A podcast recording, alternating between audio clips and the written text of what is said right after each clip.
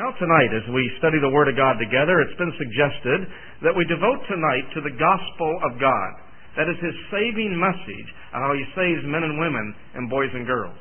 So, in doing that, we'd like to go to the words of the Son of God, the Lord Jesus Christ. We'd like to go to Matthew chapter 7, please. Matthew chapter 7. If we were going to give the thoughts that are on my heart tonight from the Word of God, I guess we could entitle them Life's Two Roads.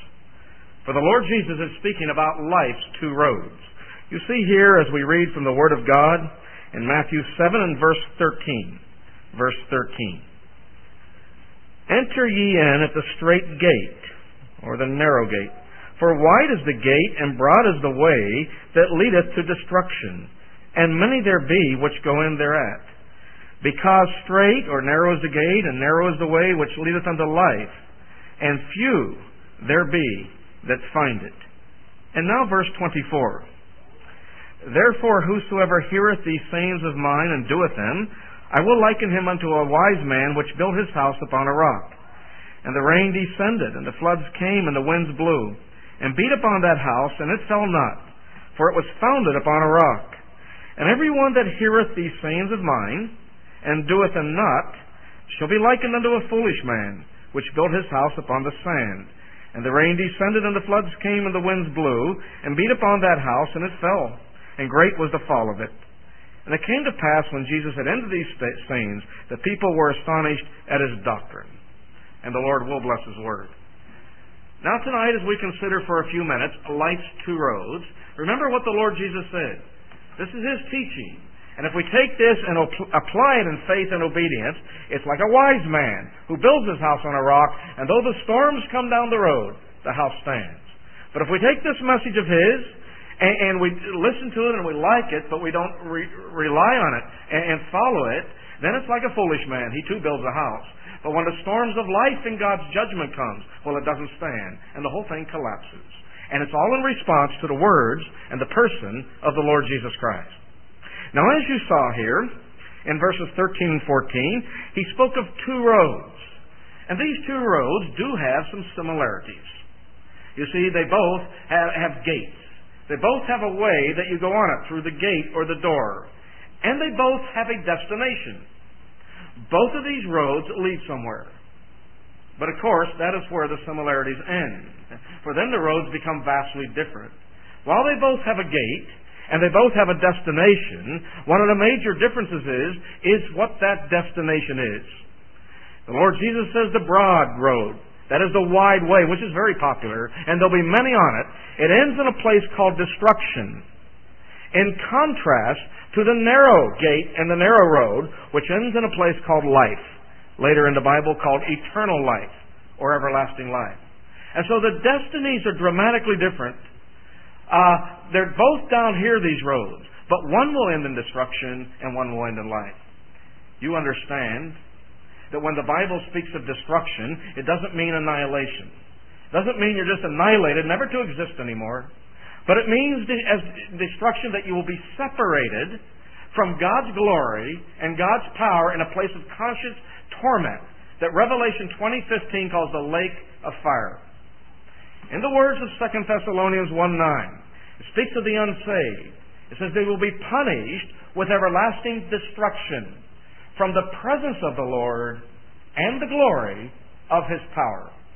You see, it is a separation from all the power and glory of heaven, and it's not having access to that. It is not annihilation, but separation from such in a place of conscious torment that the Bible speaks about. And so the end of this broad road is a very serious matter. It's just not something, you know, in life where we have decisions all the day. We have choices before us. And some choices, well, you say that's my career choice. And if you make a wrong career choice, you can change it.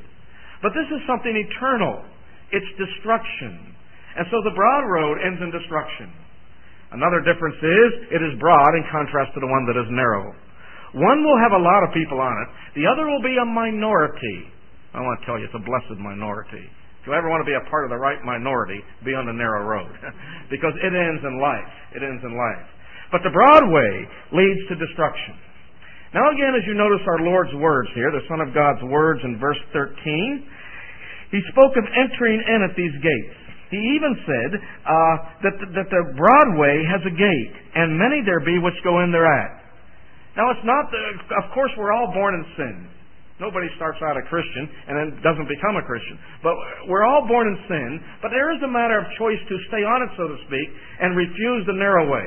In that sense, there's a choice involved to be on the broad way. And again, as we said, it is broad, it is wide. And as we consider this tonight, and, and as we apply other parts of the Scripture to this, you will see that it, it is a multi-lane highway to destruction or hell. And he has something, Satan that is, has something for everyone. It's big enough to accommodate all. The Lord said, Many there be which go on, the, on their act. Tonight we'd like to look at what we might call the seven lane highway to destruction or to hell. There's at least seven lanes on it. To help you remember, we'll start them all with the letter P. You might think of a different word, that's okay but just to help you remember. Now, as we look at this road tonight, uh, one of the lanes on it that people find themselves on is the lane of prosperity. The lane of prosperity. Where we look at this little life we're in as our chief goal is to accumulate things and accumulate goods or money or whatever. And to be prosperous and to enjoy ourselves. Well, there's nothing wrong with having our needs met. But when these things take the place of God, the very reason you and I were created, and we look at our little time on life as just an accumulation of goods, of things that will make us feel good and secure. It is sin against the very reason we were created. And there are many that are on this road of prosperity. You know, the Lord Jesus, when He preached on here, He spoke of a man who was on that distinct lane. Riches grabbed him. It's in Luke 16, and he, he put it this way. He said, A certain rich man. He was clothed in purple and fine linen he says he fared sumptuously every day. He had the best of threads. Today, I don't know what you'd call them, what Calvin Klein or whatever it is today. But, but he, he dressed well. And he ate well. And he lived well. And when a poor beggar was at his gate, the only food the beggar would get would be the crumbs off his table uh, that the servants threw out. He didn't have compassion on the less fortunate. And he thought of self and the accumulation of goods. And he had fun, so to speak, while he was here. But remember, this road ends someday. The end thereof is destruction. And one day his end came. I don't know if he had an advance notice. I don't know if he felt chest pain. I don't know if it was instant. I don't know if it was in his sleep. It doesn't really matter. It ended. And the Lord Jesus said in Luke 16:22 that the rich man also died and was buried. There he is. He's buried and there might be people standing there, rabbis and so on, saying great eulogies for him. What a great man he was, and so on. How successful and how savvy he was in business. But that wasn't the end of the story, for the man has an eternal soul. And while he was laying there buried, the Lord Jesus pulls back the curtain of eternity. And he says, In hell, he lifted up his eyes, being in torments. In hell, he still had spiritual eyes, and he could see. And he saw away in the distance Abraham, a man of God, and he was in a place that sometimes people call paradise. Luke 16 calls it Abraham's bosom. And he could see far across, and he saw the beggar who once laid at his gate, and there he was on the comfort side in paradise. And he cried out, he said, Father Abraham, he said, have mercy on me, and send Lazarus that he may dip the tip of his finger in water, and cool my tongue, for I am tormented in this flame. The very thing he had easy access to on earth with all his money, water, he couldn't even get up a drop of it down here. It's a place of torment. I am tormented in this flame. And he couldn't get what he wanted. And Abraham says, This is a great golf fix. There is no going back and forth. There is no bridge, you see. It's an eternal fixed destination. He says, Could you at least go back, send Lazarus from the dead, give a resurrection, if you will? I have five brothers, and they're not saved. He said, I don't want them to come to this awful place. He says, perhaps they'll believe in hell if somebody went from the dead and told them. In essence, the answer was, if they don't believe the Word of God, that is Moses and the prophets, a resurrection isn't going to convince them. And so the, the answer was, nobody will be going back. He became a believer as his road ended in destruction. A man who lived for money, in which the Bible says that the love of money, in 1 Timothy 6 9, just not money, but the love of money is the root of all evil. And one day his road ended. He was on that lane of prosperity, but it ended in destruction. There's many on that. And it all seems well now. But the Son of God says, someday it's coming to an end. And the place is called destruction. When these things occupy our life, rather than living for God. Well, as we said, it's a very wide road. And there is something for everybody. There's also the lane of what we could call pleasure. The lane of pleasure. Now, we all like to relax. We all like to have a good time, and I don't think there's anything wrong with that. But when that pleasure crosses the line of God's commandments, and hurts God and hurts others so we can feel good and get what we want and serve self rather than God. The Bible calls it the lust of the flesh and the lust of the eye and the pride of life. In other words, it's called sin. And, to just look at life as down here, this is just that all my decisions are to make me feel good and to enjoy my, to fulfill my senses. That is the lane of pleasure. The Lord Jesus Christ, He talked about a man who was on that. He told us about it in Luke chapter 12. He was also a rich man. And one day this farmer, he, he looked at his farm and he says, would you, would you look at that? would you look at all the crops I'm bearing? And you see the barns can't even hold it. He says, I have an idea. I'm going to tear down those barns. I'm going to build bigger ones. Well, what would you do that for? He says, well, I do want to lay up all those goods. And there's a reason I want to lay them up. You know, I really don't want to work anymore. I've done my fair share. So I'm going to kind of set back with all this resources now. And he, here's what he said inside his heart. He said, I'll say to myself, Soul, thou hast much goods laid up for many years. Take thine ease, eat, drink, and be merry. You know, you live here to have an ease, eat, drink, have a good time, fulfill your senses. And you know what God said to him? He said, Thou fool, this night thy soul shall be required of thee. Then shall, whose these, shall these things be? You are thinking many years, but your road is going to end tonight. And it's going to end in that place that the Lord Jesus called destruction. Eternal separation from God and a place of conscious torment. And thou fool, you've made the most foolish choices. You look like success. You might make the magazines of your day and the talk shows as a successful man, as an entrepreneur, as a playboy. Take thine ease, eat, drink, and be merry. But you're a fool. It's going to end all tonight. He was on the road of pleasure. You know, the Bible says in 2 Timothy 3 4 that there are those that are lovers of pleasure more than lovers of God. They might even profess God. But when the choice comes between pleasure and God, you'll find them in pleasure. They'll have an excuse not to assemble and worship God in what we call church. But, but they won't have an excuse when it comes to fulfilling pleasure. Whether it's innocent pleasure or good ple- or evil pleasure, they put pleasure ahead of God. They're on that lane of pleasure. And we read about a man on that tonight. It's a wide road. There's a lane for every, not only prosperity, but there's those who look at life as just to satisfy their senses, rather than realizing we are created to satisfy and to live for God. On the road of pleasure, but it ends in destruction. Well, there's another lane on that road. We could call it the lane of popularity. The lane of popularity. Now, I understand, and I believe you do too, that in every one of us, we want to be accepted. We want to be liked. And none of us want to be hated and have everybody look down on us.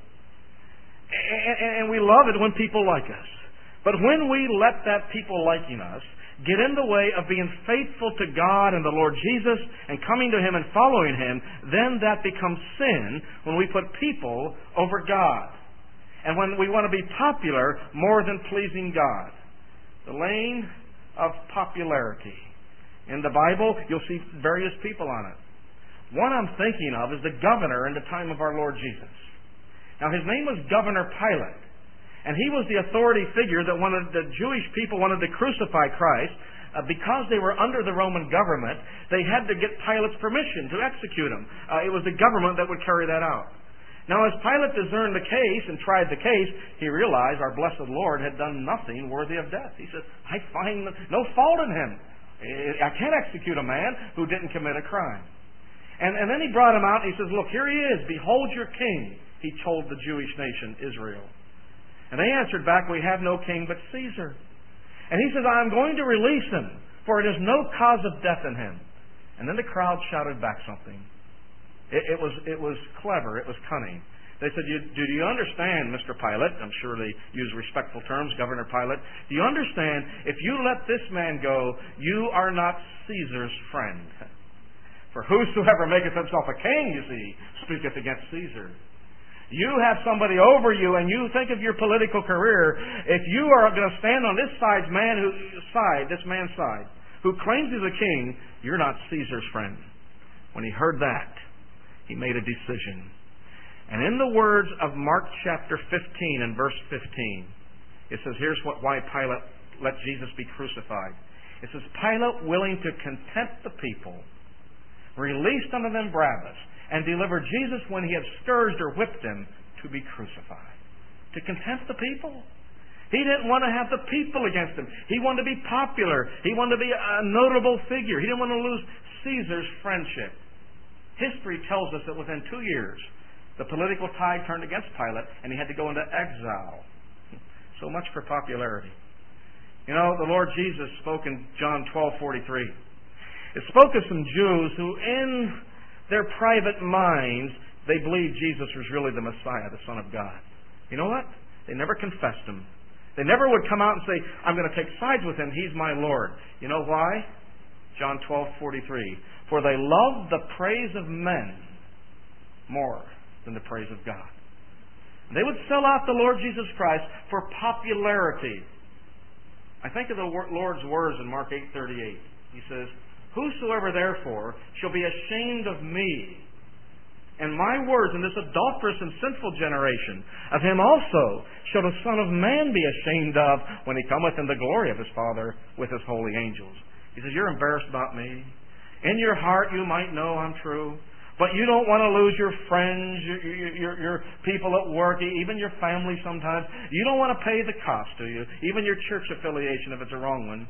And he says, uh, You love the praise of men more than the praise of God, and you're ashamed of me. He said, There coming a day when I'm going to be in pop, I'm going to be the one to be associated with. I'm going to come in the glory of my Father with the holy angels as he erects God's coming kingdom.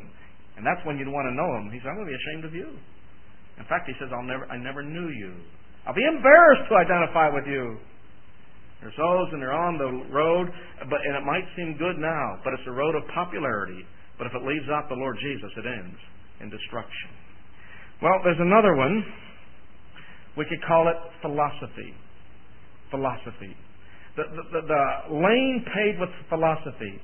We, we mean intellectual reasoning. Now, God gave us a brain, and He does expect us to use it.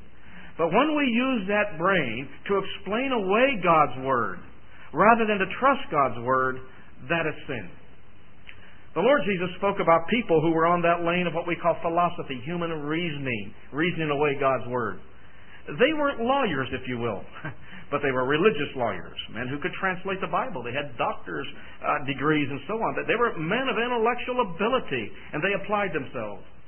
But when the Lord Jesus spoke, they would take his words and play uh, grammar gymnastics with it and twist it, and they would convince the people it didn't mean that at all. And so he would say to these lawyers in Luke 11:52, "Woe unto you lawyers, for you have taken away the key of knowledge.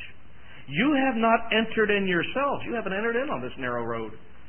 And them that were entering in, you hindered." He said, with your reasoning and debate and skills, you've taken away the key of knowledge from the person who wanted to enter in. You did not enter in. But that wasn't good enough for you. You didn't want others to go too. So you showed your intellectual skill in posing arguments and, and, and twisting the scripture, and you actually caused people to, not to think it was real. He said, Woe to you lawyers. You know, the Bible says in Colossians 2 8, Beware lest any man spoil you after philosophy He's a lover of wisdom. After vain deceit, after traditions of men, after the rudiments of the world, and not after Christ. They might ask questions. They might look at this thing and they might pose questions because you don't have an answer for it. The implication is, well, it can't be true. You know, I can remember when we used to witness down in Ocean City in Margate uh, years ago, and I had a young fellow. We were out passing trucks out. He came up. He said, "Let me ask you something about your God." He says, does he know everything? Yes, he does. He's omniscient. Is, can he do anything? Is he powerful? He's omnipotent. He's all powerful. Well, he is, is he? Well, well, well, could he make a rock so big that he couldn't lift it? If you can't give them the right answer, they write the whole thing off with their little clever question. Uh, I don't know if it was the right answer. What I said to him, yeah, he could make a rock so big, but since he's all knowing, he'd know enough not to. Mm-hmm. But anyway, he's a spirit, and spirits don't have the problem of lifting and so on. But, but we hear different types of questions like that. You know, where did Cain get his wife? Brother Chris Schroeder, who'll be here in two months, he said, here's the answer. I don't know, I'm not able. But, but, but they have things like that. uh, and supposedly, if you don't have the answer, why all the suffering? Or you don't have a logical answer to their mind, they say, well, look, you don't really represent a logical God. And they, they take away the key of knowledge. If you ask them where they get their conclusions, though, uh, they don't have an answer. Well, well, well, if you believe this, where did you get it? Did God communicate with you? Where do you get absolute truth? Is it just a product of your vain little mind? I mean, if you're so sure there's not a hell, there's not a heaven, you don't have to be saved, what authority has conveyed that to you? You know, they can't answer you. It's a product of their reasoning. Philosophy. Philosophy can be deadly when it doesn't point to the Lord Jesus Christ. And, and there's these lawyers that were on it, and Christ pronounced a woe to them, and they wouldn't enter and they took away the key of knowledge. You know, this Bible has a divine stamp on it. It has the seal of prophecy. God doesn't ask you to put your faith in just some, some empty feelings. He understands you have a mind. And so He presented the Lord Jesus Christ through the vehicle of prophecy. He predicted hundreds of years in advance that whoever the Messiah would be, He would have to have these things happen to Him, such as what part of the world He'd be born in such as what country he'd be born in, such as what county he'd be born in, such as what city he'd be born in, such as what type of transportation he'll be using, such as how the people will react to him, such as what time in history he'll actually walk. Prophecy after prophecy that you really have no control over. What race he would be, what family he would be. You try to arrange that one before you're born. And, he predicted them hundreds of years in advance. It's called prophecy. And it's the evidence that we can place our faith in that Jesus Christ is the only one who has matched those prophecies. You try to make a prediction, and you'll see why you have to be divine to make it accurately all the time. And the longer the prediction is, the more divine supernatural ability has to be present. For instance, uh, you take this Super Bowl this past January. If somebody would have came up on early January and said, "Who's going to win the Super Bowl?" Say, say the week before the Super Bowl, well, you got two choices. And so one week, really, you're going to be 50% right or 50% wrong. But what if somebody said, uh, 500 years from tonight, you know, who's going to win the Super Bowl? Hmm? Now age has put a whole different perspective on it. There might not even be a New York or Jets or anything else or Giants. Who knows if football will be around? You not only have to know the future, you have to have the ability to control the future so it will happen. That is the way God has presented the Lord Jesus Christ through what 2 Peter 1.19 calls the sure word of prophecy, so that he has given you evidence that when you place your faith, there is not just feeling, but there is scripture. You can match it up. Did he pass the test or didn't he? And so God has given you evidence. And so He doesn't ask you to throw away your brain. He asks you to place it in confidence on the Word of God. But philosophy will point you away. As attractive as that might seem down here, it ends in destruction. And then there is the lane that we could call pride in religion. Pride in one's religion, their performance for God. It's right here in our chapter. Look here in chapter 7 and verse 21. Verse 21. Not every one that saith unto me, Lord, Lord, shall enter into the kingdom of heaven, but he that doeth the will of my Father which is in heaven. A lot of people will have the right language. Lord, Lord, you know, and so on. Look at verse 22. Many will say to me in that day, Lord, Lord, have we not prophesied in thy name or preached? And in thy name have cast out devils, have done miracles. And in thy name have done many wonderful works. And then I will profess unto them, I never knew you. Depart from me, ye that work iniquity. I don't know you. They're religious people. The road to hell is paved with religion. But religion that doesn't bow to the truth and gospel of God and the Lord Jesus and His Word is not God's religion. They don't bow to the Lord's will, but, but they might say the right words and they start to tell the Lord everything they did for Him. Well, I did this. People take pride in their religion and their heritage and what they've done. And the Bible shows that that is on the lane to destruction. In Luke 18, the Lord told a parable to help illustrate that about those who trusted in themselves that they were righteous. The pride of self-confidence. Well, I'm not that bad. If, if I do it good enough, God won't let me into heaven. He says, you know, two people went to the temple to pray. One was a Pharisee, the other was a publican, that is a tax collector. And tax collectors, I don't know about today, but I do know in those days they were cheaters. And, and, and they took more than they were, they were infamous cheaters. They, they were criminals, most of them. And the other was a tax collector. And he says they went to the temple to pray. And he says the Pharisee, well, he let us in on his prayer. He says he, he, his major subject was I. Lord, I fast twice in the week. I tithe all my possessions. They even would take the anise and cumin, the Bible says, which is our, their table spices like our salt and pepper, and they'd scrape away that 10% and donate it to the temple. He says, I do that.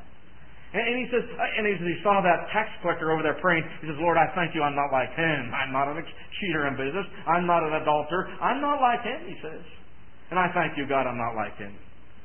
And then the tax collector also prayed, and the Lord Jesus said he had seven simple words God, be merciful to me, a sinner. He took his low place. I've come short. I'm a sinner. I need your mercy, what you will do for me, God. Eh, what I have done for you is horrible. He said, I need your mercy. The Lord Jesus says, both men went home, but one man went home justified, right with God. The other one didn't. He said it was a tax collector that went home justified. He came without pride in his religious performance. He came taking his place as a worthy sinner of hell, and he took his place and he found God's mercy on the grounds of humility. You know, somehow we think that our performance for God kind of earns heaven. And that, yes, we make mistakes once in a while, but we really aren't in big trouble because look at all the good things we've done. I have a friend down in southern New Jersey. He's a policeman. I don't know if you've ever heard of him. His name's Rob McPherson. Rob McPherson tells the story this way and illustrates the point because he's a policeman. This is the way he illustrates it. He'll tell the people, he says, say you're taking a trip from California to New Jersey. And it's, oh, whatever, it depends on how fast you drive, and that could take you four, five, six days, whatever. And there you are taking this trip, and you obey all the speed limits, and you stop at all the red lights, and you've just done wonderful. And you pull into New Jersey, and you're anxious to get home, and you hit that gas pedal to go maybe 75 in that final hour, and he says, I see you. and I pull you over. And he says, You tell me, officer. He says, You don't understand. I stopped at every red light. I, I, obeyed the speed limit in Wisconsin, in Illinois, in Ohio. Uh, so obviously I'm not guilty. It doesn't work that way. I write you a ticket because you're guilty now. What you've done now, what you did earlier, has no power to remove the penalty of what you've done now. And God is that holy. And he says in James 2:10, Whosoever shall keep the whole law and yet offend in one point, he is guilty of all. Just one. Sometimes when we illustrate this at camp, we'll tell children, we'll say, uh, say one was standing up here and the other is in the back, and, and you're holding a 500 link chain, and you pull it tight. Now we'll ask the children, how, how many of those links have to snap for the connection to be broken? Well, they get it, just one. The whole connection's broken. One sin keeps you out of a holy God's presence and makes you guilty before Him. And all the good works that you have done, just like that person who drove 3,000 perfect miles, cannot absolve him from the ticket of the law he did break. And, and, and so we're not saved by works, and we must take our ground, our place as a sinner, and we must come to God for, for mercy. The road to hell is paved with religion, pride in, in one's ability, pride in one's performance. It's also paved with a six lane. We could call it power. Power. The ability to feel like you're in control, to have people doing what you say, it's a powerful thing. You know, when Satan tempted the Lord Jesus, he said, You see all the world kingdoms? He said, All the power of them and the glory I can give unto you. The power, the, eh, the security and pride it puts in one to see, be able to control people and have people adore you and do what you say. Men pay great price to get power. Men lie to keep power. Did you know that? They do. Power is an attractive thing. People murder to keep power. Power. People do all kind of things to get this thing called power. There were people on this lane also in the Bible, and they were the very chief priest of Israel's religion. They're recorded for us in Mark chapter 15. The Lord Jesus said, or rather, uh, the Bible says concerning the crucifixion of the Lord Jesus, that we referred to Pilate earlier. And Pilate, as we said, wanted to let the Lord Jesus go. And he saw that the people re- re- would, would let him go, even though they were all stirred up. So he gave the people a, a choice between the number one criminal of that day by the name of Barabbas and the Lord Jesus. And he says, well, one, they have a choice between the number one criminal. They're obviously not going to want to let him go free, and they'll let me release Jesus. But the reason he said that, because he knew the reason Christ was before him. It wasn't for a sin. It says Pilate knew that the chief priest had delivered him for envy. You know what that means? They were jealous that Christ had more followers and people liked him better than they liked them. They were losing their power. They had less numbers at their religious gatherings. Less people were following them. They were less important than they were a year before Jesus Christ came, for the people were now listening to him. They felt that power slipping away, and their whole thing against the Lord Jesus was envy. He's making us less important. And rather than turn and trust him to hang on to that power, they said, let's kill him and deliver him to the Roman government. The road to hell is paved with power. Uh, you look at your career, you look at this, you say, I got to get ahead, I got to get more, I, I want to be secure, I want to, I, I like this feeling of being able to lead and direct and that. Well, there's times you need to do that. The Bible does call us to certain positions of authority. But when that is your whole pursuit, and it's not laid at the feet of God, it becomes sin. Road to hell paved with power. Both roads, by the way, are toll roads. You see, we've been talking about the road to destruction. It ends with a heavy toll, doesn't it? You see, uh, especially here in New Jersey, you're used to toll roads. I uh, coming up the Parkway today was reminded, you know, uh, of New Jersey all over again. But there it is, tolls all over the place. The road, the, the, the wide road is a place that has a toll booth at the end. The end there is of the way of destruction. You know, Romans six twenty three says, "The wages of sin is death." There is a price. You see, we don't feel that price now. Everything's going great. We might be popular. But at the end of that road, there's a toll booth. And as we're saying, it is destruction. It is separation. It is conscious torment. It is the lake of fire in the words of Revelation 2015. A tremendous toll of being forever separated from God, forever wanting what you couldn't have, forever tormented for your sins. A tremendous toll the Bible calls destruction. Are these things worth that price? I realize they mean something down here. Are they worth the toll at the end of it called destruction? Well I want to tell you there's good news tonight, though. Thank God there's another road, or I wouldn't be here. It's called the narrow road. It's narrow, and there's a gate. You must enter the gate to get on the road. It's a choice of coming on. Enter at the narrow gate or the straight gate. Uh, few there be that find it. But I'll tell you the difference in this road. It too is a toll road. You know where a toll booth is? right at the beginning. There's some roads, and when you get off, you pay your toll. And there's others, the toll booth is right at the beginning. And this toll booth is at the beginning, and the good news of God's gospel, who loves the world, is that horrible toll, which is death, as we've been talking about. The wages of sin is death, suffering, and separation from God. That toll has been paid for you. I was driving to Ohio for some meetings a couple years ago, got out my got out my ticket. You know, never had it quite happen like this before. It was quite a healthy amount on the ticket, and I was getting the money out, and I go up to pay it, and she said, "Don't worry about it." I said, "The person in front paid it." Now, I don't know how they knew how much, unless they gave such a denomination, a high denomination, told them to keep the change. My pr- the price was paid, and I went on free.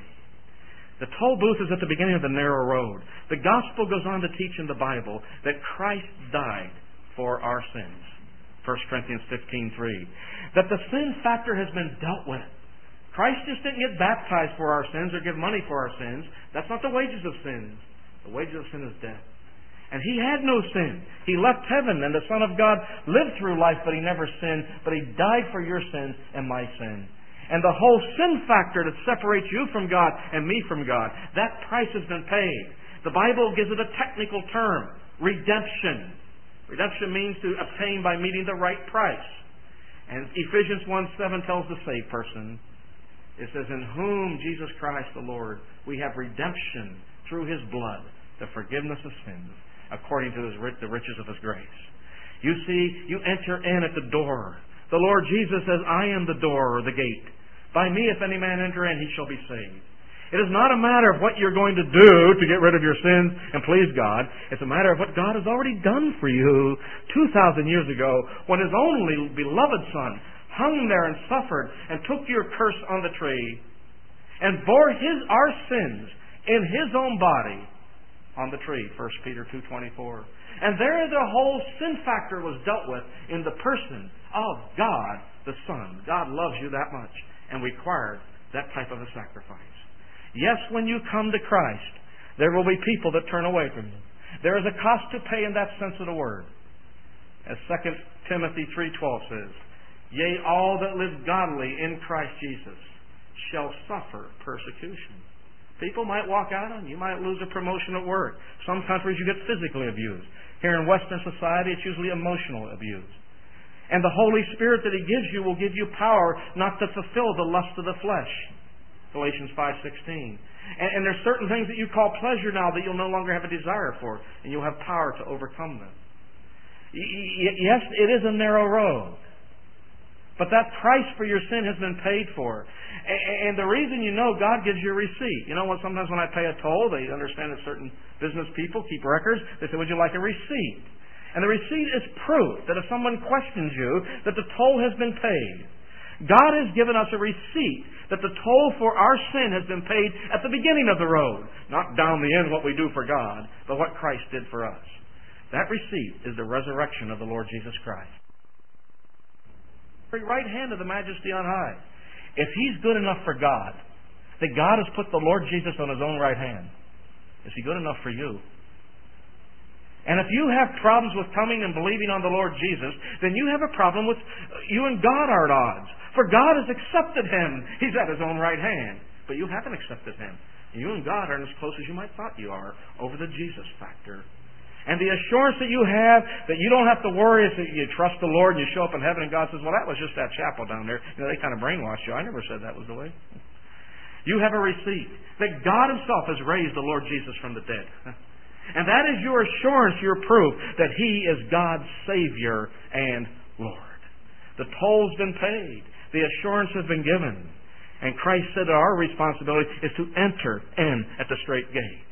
He doesn't drop you on it. You must Come on it. Get off the broad road and come to the Lord. And, and yes, it's a narrow way, and yes, you're a minority. But I want to tell you, it ends in life. What the Bible calls life. And that makes all the difference. The gift of God is eternal life through Jesus Christ our Lord. And everything on that broad way that people are grasping for, you'll end up getting anyway, and a million times better. You talked about pleasure Listen to King David in Psalm 16:11. Thou wilt show me the path of life. In thy presence is fullness of joy. At thy right hand are pleasures forevermore.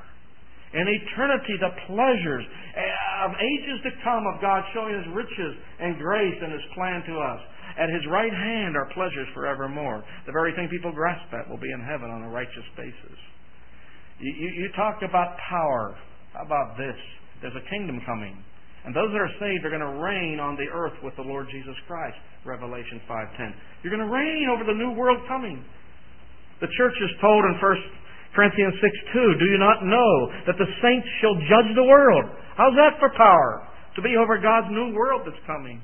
You talk about prosperity. The capital city, the New Jerusalem, is going to have streets, as it were, of transparent gold. It's going to be in a multi-jeweled city. So impressive that the nations, the kings of the nations, will come to that city to worship the Lamb and God there. That's how impressive it's going to be. It's going to draw the very kings of the nations. The saved people of this age will be in that city and part of that city.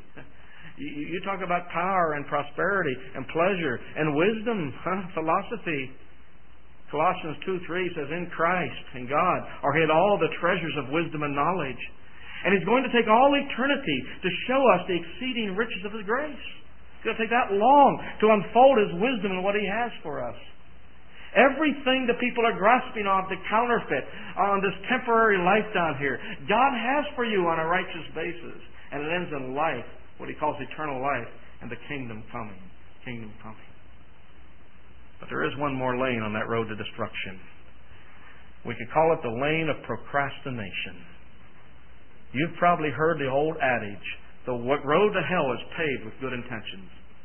I do believe in the Lord. I plan to enter in someday and come to Him by faith, but not just yet. There are a few things I just want to accomplish and enjoy first. Uh, there is a day I plan to come, but not just yet. The lane of procrastination. There was a governor. His name was Felix, and he ended up in that lane. The Bible speaks of him in Acts chapter 24. The Apostle Paul stood before this governor, even though he was a prisoner, that is the Apostle Paul, and he boldly witnessed the gospel. He reasoned of righteousness and temperance and self control and judgment to come, destruction. And Felix was so shook up by the gospel message, the Bible says this governor began, his knees began to shake. He began to tremble. He began to think about eternity and his sin and his sinful life and then the good news that was offered in Christ. And he began to shake. Then he turned and he said something to Paul. He didn't say, I reject it. He didn't say, get out of here, I don't believe it. He said, go thy way for this time. When I have a convenient season, I will call for thee. At a better time, at a, a little more convenient time. He, he never called for Paul again, the Bible records. Other things came in. He never had a more convenient season. That's why we can apply 2 Corinthians 6 2. Behold, now is the accepted time. Behold, now is the day of salvation. The road could end tonight. You have no guarantee on tomorrow. Don't be on that lane of procrastination and put your faith. So we left it at that. About three days later, I got a call. Would you go to the hospital and see Mrs. Calabrese? She's had an aneurysm and she got out of the shower. A vessel exploded in her brain. And the, the machine's there, you know. Beep, beep, beep, I don't think she get, she's a vegetable, but you never know, they say. Would you just give her the gospel anyway? It's a very frustrating thing, but you're there giving the gospel, and there's no response whatsoever. And a day later, Mrs. Calabrese went into eternity. The road to destruction, procrastination. Now is the accepted time. And so I ask you tonight as we close, which road are you on? And are you sure? You can't, there's only two. There's not three. Not some middle road that leads you to la la land or something that God will kind of make exceptions for. There's the road to life and the road to destruction. You can't be on both at the same time. And the only way you can get on the narrow way, you must enter onto it. Are you sure you're on that one? Have you come to the Lord Jesus? Is your faith not on what you're doing for Him, but on what He did on the cross? You've taken your place as a sinner. You've admitted in humility that you need His mercy. You've seen that He died for your sins, and God has assured you of the whole thing They raised Him from the dead. You've trusted Him, and His Spirit has come into your life, and He's changed your life so you're no longer living like the people on the road to destruction. And you're on that narrow way, and by His grace, it ends in life. He asks you to enter in. He says you'll be a wise person if you do. that when the storms of God's judgment come, you'll be wise. Your faith will stand because the blood of Christ will forgive you forever, and you'll be with God. If you're not saved, would you enter that narrow gate even now and be part of that blessed minority that by His grace, by the Lord Jesus, will give you everlasting life? You can call on Him from your heart even as we pray. If you have any questions, something you'd like to talk about from the Bible, we'd be happy to stay behind. Others here would be happy too. But you can call on the Lord and He'll save you. He's the Savior, not us. We're going to close in prayer. It's been good to be with you, and if you'd like any of the free literature, you help yourself. Our Father in heaven, we just thank Thee for this time in the name of the Lord Jesus. We thank Thee there are two roads. There's not just one to destruction. But He came that He might save. And maybe there's some here tonight and they're not sure. And these things have been used to keep them confused. Popularity or whatever, pleasures, riches. And they're blinding them to the truth. And yet tonight the invitation stands to enter the narrow gate, and the beautiful news is sin has been dealt with, the price has been paid. And all they have to do is trust the Lord Jesus, and you will save them, the Bible says, and give them everlasting life. And they'll be on that narrow road that ends in life. Lord, those of us that are on the narrow road, again, encourage us on it, uh, and help us not to be ashamed and to rejoice in it, to, to uh, live in a way that will witness to others. And so we'd ask Thee tonight as we close to bless Thy word, whether in the ones that are saved or if any aren't saved. And Thy Spirit will work in a way that we can't even begin to. And it'll work in hearts that'll, that'll bring them into the truth of our Lord Jesus and into His presence and to please Him. So we commit this message tonight, Father, in the name and because of our Lord Jesus Christ, who's on Thy right hand, where there's pleasures forevermore. Amen.